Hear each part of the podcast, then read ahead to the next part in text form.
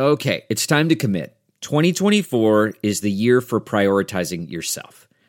Begin your new smile journey with Byte, and you could start seeing results in just 2 to 3 weeks. Just order your at-home impression kit today for only $14.95 at Byte.com. Byte clear liners are doctor-directed and delivered to your door. Treatment costs thousands less than braces, plus they offer financing options, accept eligible insurance, and you could pay with your HSA, FSA. Get 80% off your impression kit when you use code WONDERY at Byte.com. That's Byte.com. Start your confidence journey today with Byte. Delve into the shadows of the mind with Sleeping Dogs, a gripping murder mystery starring Academy Award winner Russell Crowe. Now available on digital. Crowe portrays an ex-homicide detective unraveling a brutal murder he can't recall. Uncovering secrets from his past, he learns a chilling truth. It's best to let sleeping dogs lie. Visit sleepingdogsmovie.com/Wondery to watch Sleeping Dogs, now on digital. That's sleepingdogsmovie.com/Wondery. This episode of The Hash is sponsored by Bitstamp and the Galaxy Brains podcast.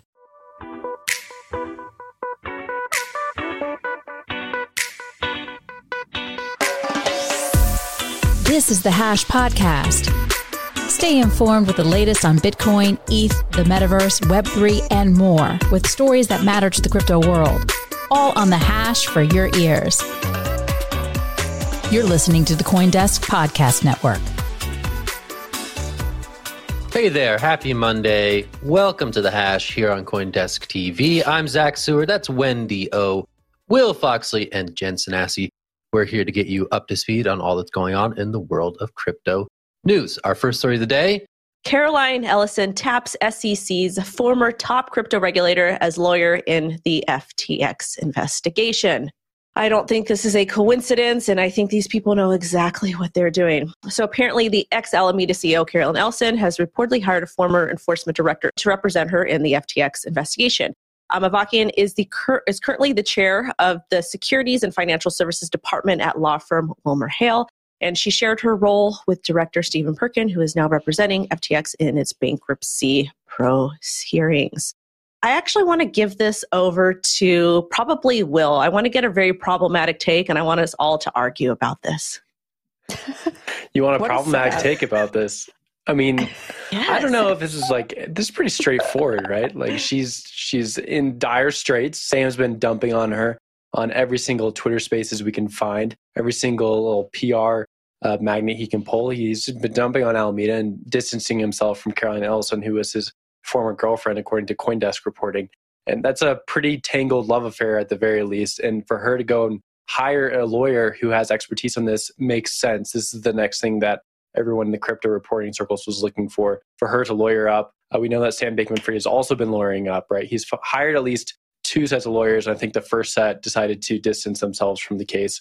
And then we also know about his parents, who have also been lawyering up. So there's just going to be more of this going into the new year. I think this case is going to take quite a while to figure out. And then on top of this, we have the part about where is Caroline Ellison? People have been looking for her. There's been some tweets that she maybe moved to Dubai, maybe moved to a country that has a non-extradition treaty, just like we saw Do Kwan and others move to. Maybe that's part of this case as well, but we also might know that she might be in the United States. For this point, we don't really know if that matters as well, because the DOJ and others have not really said anything about them being a flight risk or them actually putting out a warrant for arrest at this point. The only reason that really mattered for Do Kwan and others is because there was a warrant for arrest for those individuals. We don't have that right now for these individuals, but at the very least, they are lawyering up and they are concerned somewhat about jail time. Zach, I'll boot it up to you for your take.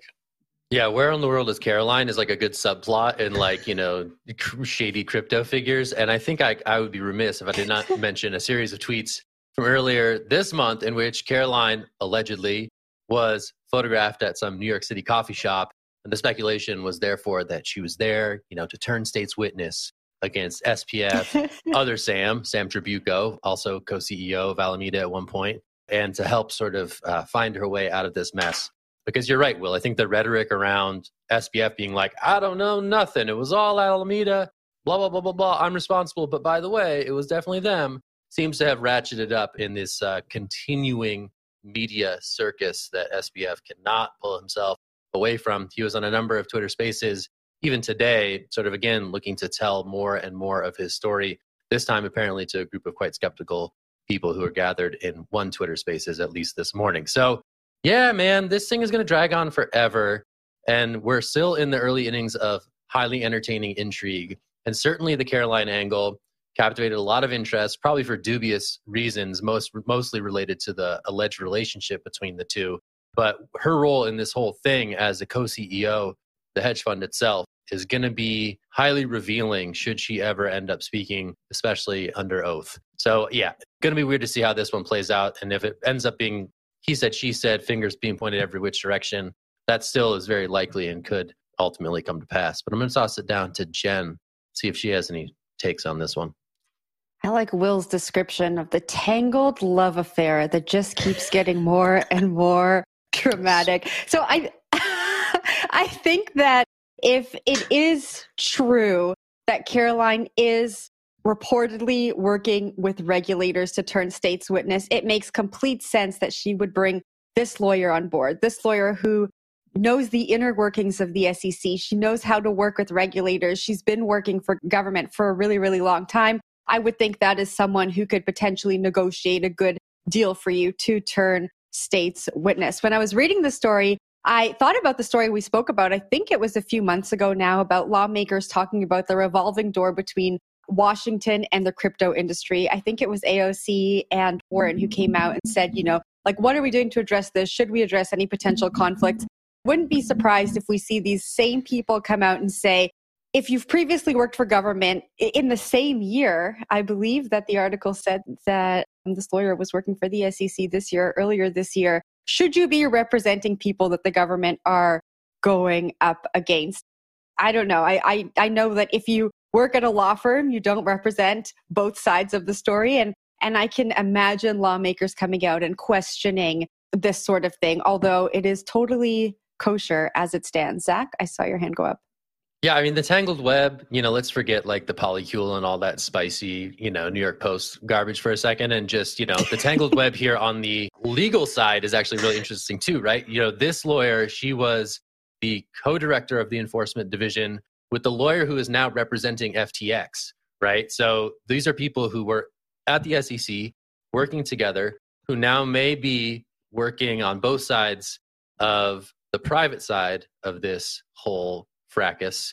And these people are no slouches, right? These people were involved when they were working for the government at the SEC with the Ripple Labs suit, with other suits in the crypto space. So they potentially know it well, and it would make sense for someone in this position to seek out the best possible expert here. But it does sort of, again, I think to Jen's point, speak to that tangled web of people who were former regulators now using that subject matter expertise in the private sector.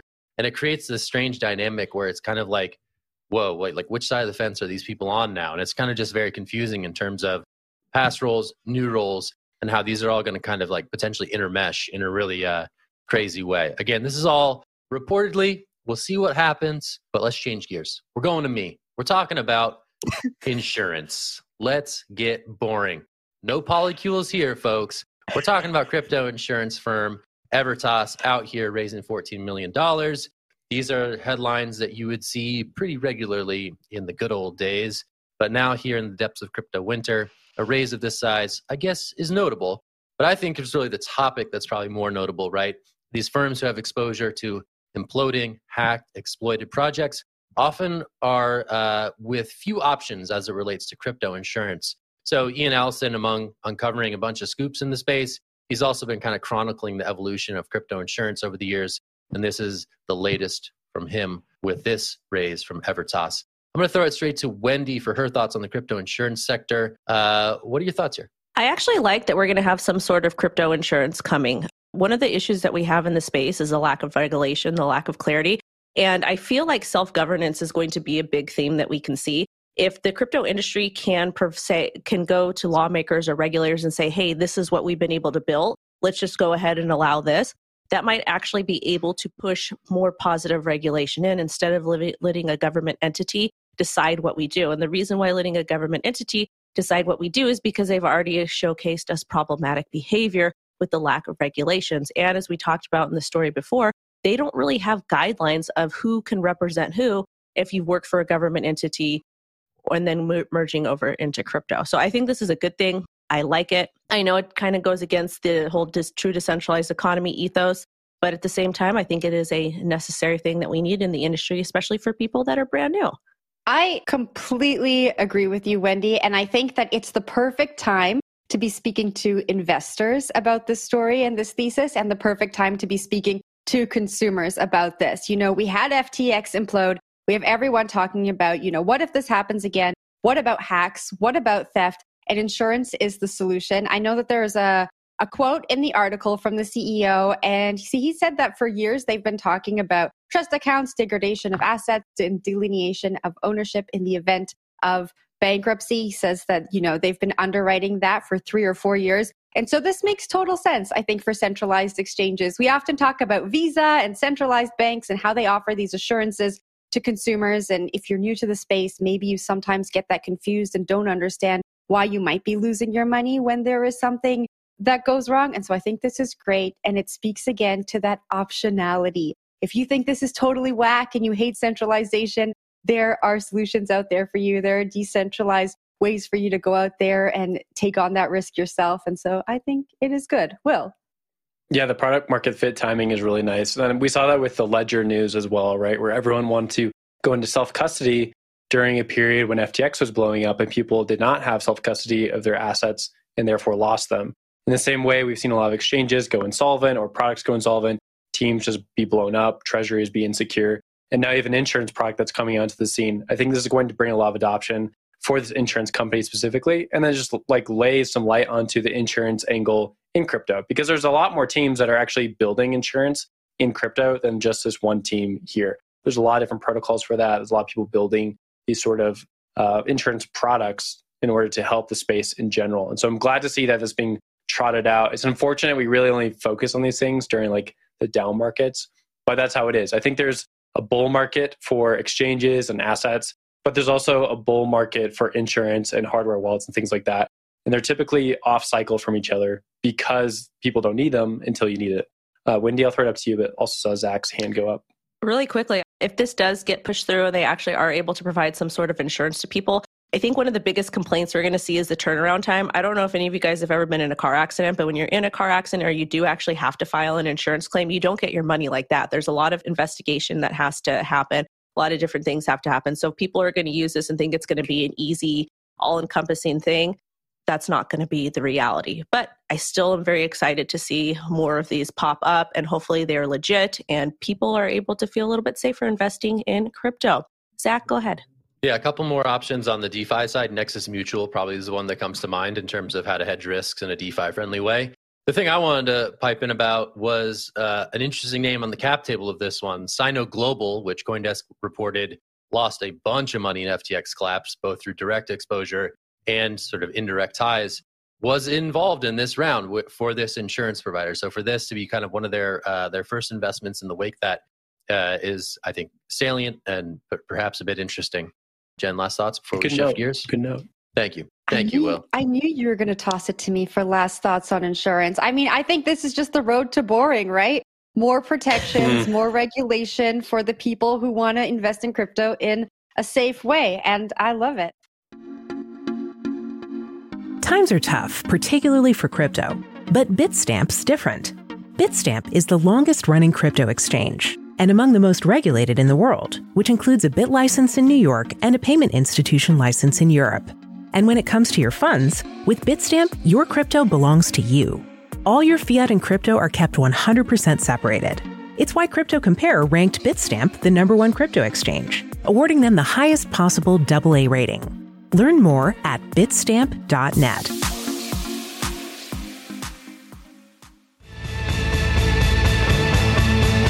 Hey, Will Foxley here, co-host of The Hash. One thing we can take away from everything going on in crypto right now is that it's important to go deep and verify. Crypto Twitter is great, but 280 characters can only go so far. One podcast we love is Galaxy Brains. Here's the host, Alex Thorne, head of research at Galaxy Digital. Thanks, Will. for in-depth takes and probing analysis on topics, trends, and events across the Bitcoin and cryptocurrency ecosystem. Check out Galaxy Brains, our weekly podcast. Find Galaxy Brains on your favorite podcast app and on galaxy.com/research. Presented to you by one of the most trusted teams in the industry. Someone's buying our coins. I'm glad to see that. We got Cathie Wood out here purchasing more coin stock. She did a little bit of that last month for her ARK investment firm, which is one of the more leading or bleeding edge tech ETFs out there. According to an investor email, they purchased about 78,000 shares of Coin, the stock for Coinbase, the largest US-based exchange. Why is this notable? Why should you care about it? Well, it's good to see someone purchasing our coins during a bear market. But on top of that, it just leads into a thesis that Cathie Wood's ETF has had since the beginning, which is purchase really out there tech ideas and hold on to them for dear life. Do not sell them. Purchase a few other crypto stocks, investments, I should say, earlier this year. And this just follows up on that thesis, even into a bear market. Her firm is actually down quite a bit on the year. So it's interesting to see them continue to pile into this purchase.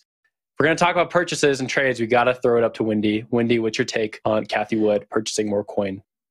Didn't she end up selling some at a loss, or was that a separate investment that they made? Do we know? I want to say, I think that's true. I didn't get a chance to fact check that, but I guess now would be the time to start investing in things, because it looks like we do have a local bottom in, especially when it comes to Bitcoin. And if you look at the stock market, there's some stuff going on over there. So I am all for aping into things and hopefully buying that dip and capitalizing later on. So I think it's a good thing, but I just want to know if she sold at a loss prior and then is kind of getting back in. And if so, that could have been done for tax purposes. Jen?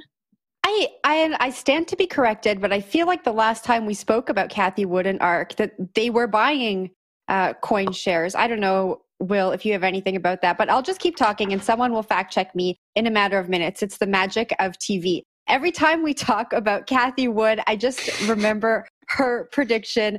$1 million by 2030 is her prediction for the price of Bitcoin. And her actions are really backing up this prediction that she vocalized in the public. I think that Coinbase is probably suffering a little more than they expected at their last earnings call because of the implosion of FTX and customers, not wanting to experiment and also taking their funds off of the exchange. I think it's important to note that Coinbase is a public company, so there are those audited reports out there that back up their financials. And I think we can say with a little more certainty that Coinbase is more secure than some of the private firms out there. And so Cathie is buying the dip, and good for her. And I hope this works out for them. Zach? I just want to say good knowledge to Wendy. She was thinking about late July when they sold like 1.1 to 1.4 million shares of coin. So indeed, there was some selling that occurred, and now they're back on a buy and tear. At the time, there was some uncertainty about an SEC probe, among other things. And now I guess some of those doubts have receded into the background, with the SEC potentially having bigger fish to fry at this point in time.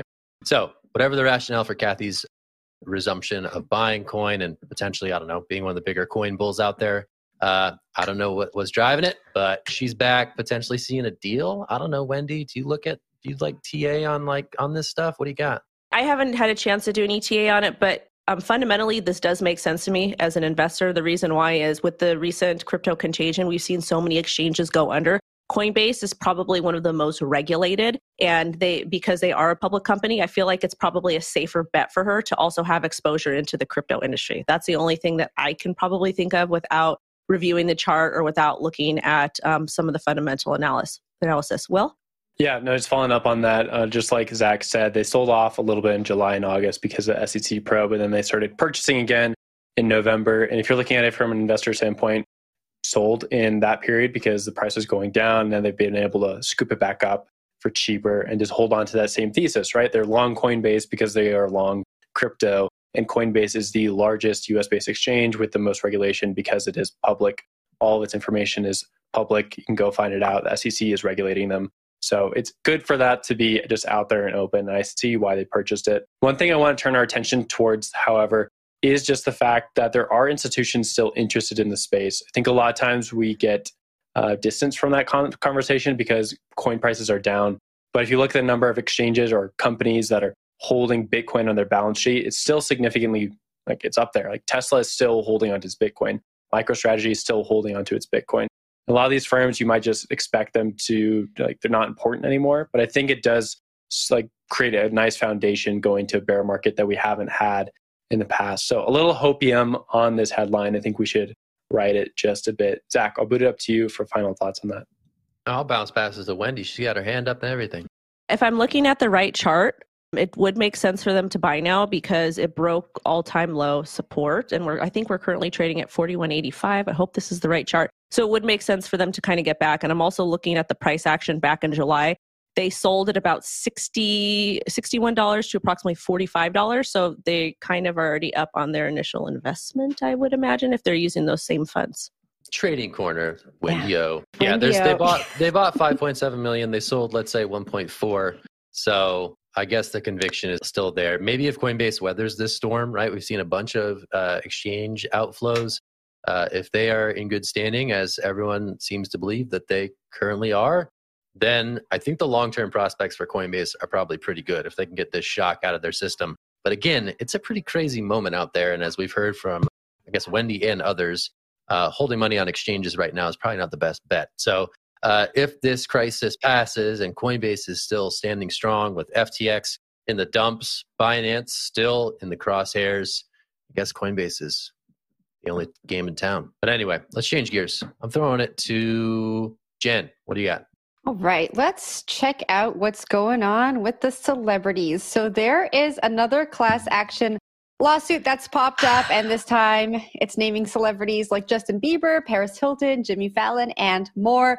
The plaintiffs in the suit allege that Yuga Labs NFTs were misleadingly promoted and resulted in financial damage. The suit represents investors who bought Bored Ape Yacht Club NFTs, or ApeCoin, the governance token used in the ape ecosystem, between April of 2021 and now. The lawsuit is being brought by Scott and Scott Attorneys, which is the law firm behind the class action suit filed against Kim Kardashian, Floyd Mayweather, and others over their promotion of Ethereum Max. That suit was dismissed by a judge on Thursday.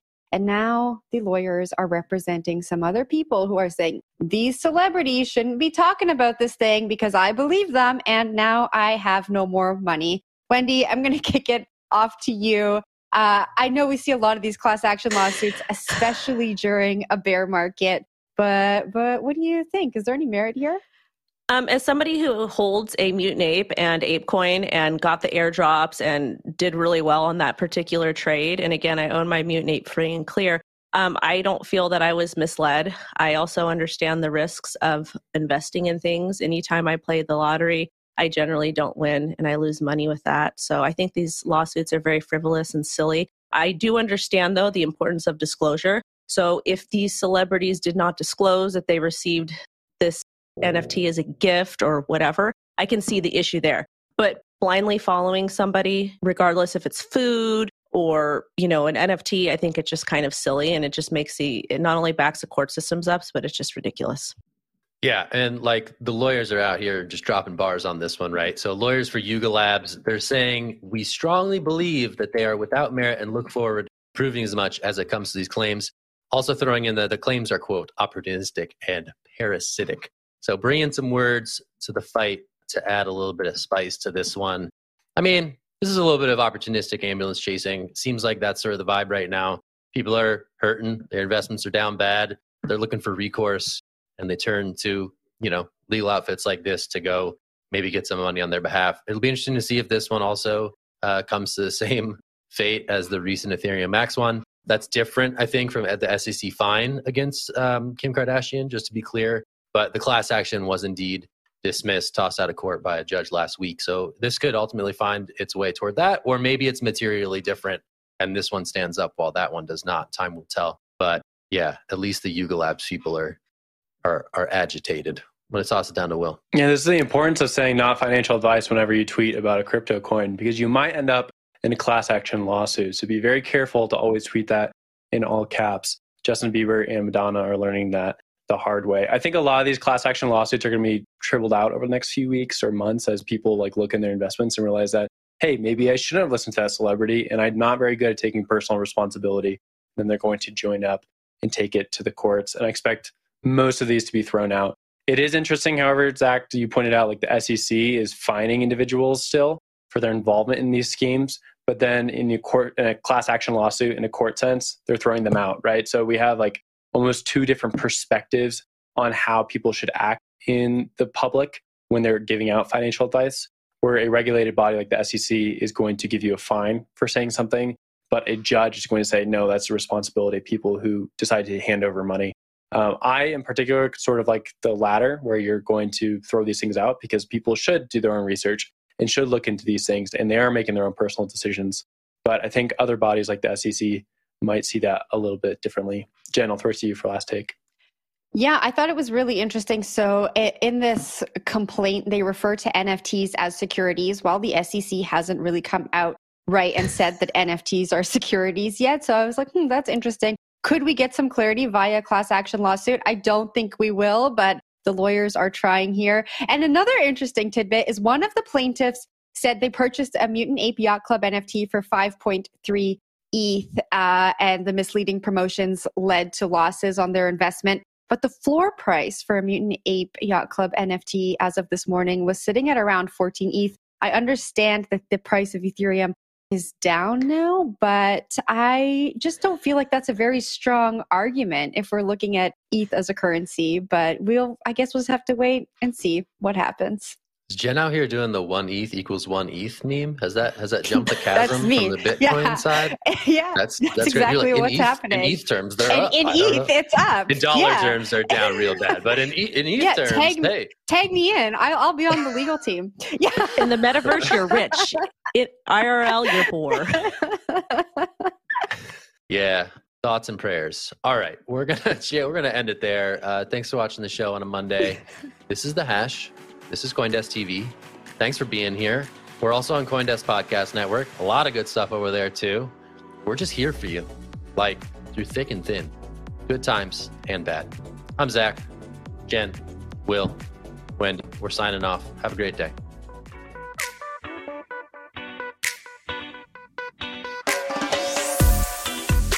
You've been listening to The Hash on the Coindesk Podcast Network. We would like to hear from you, so if you have any questions or comments, please reach out to us at podcasts@coindesk.com, subject line, The Hash, or leave us a review on your favorite podcast player. Thanks for listening.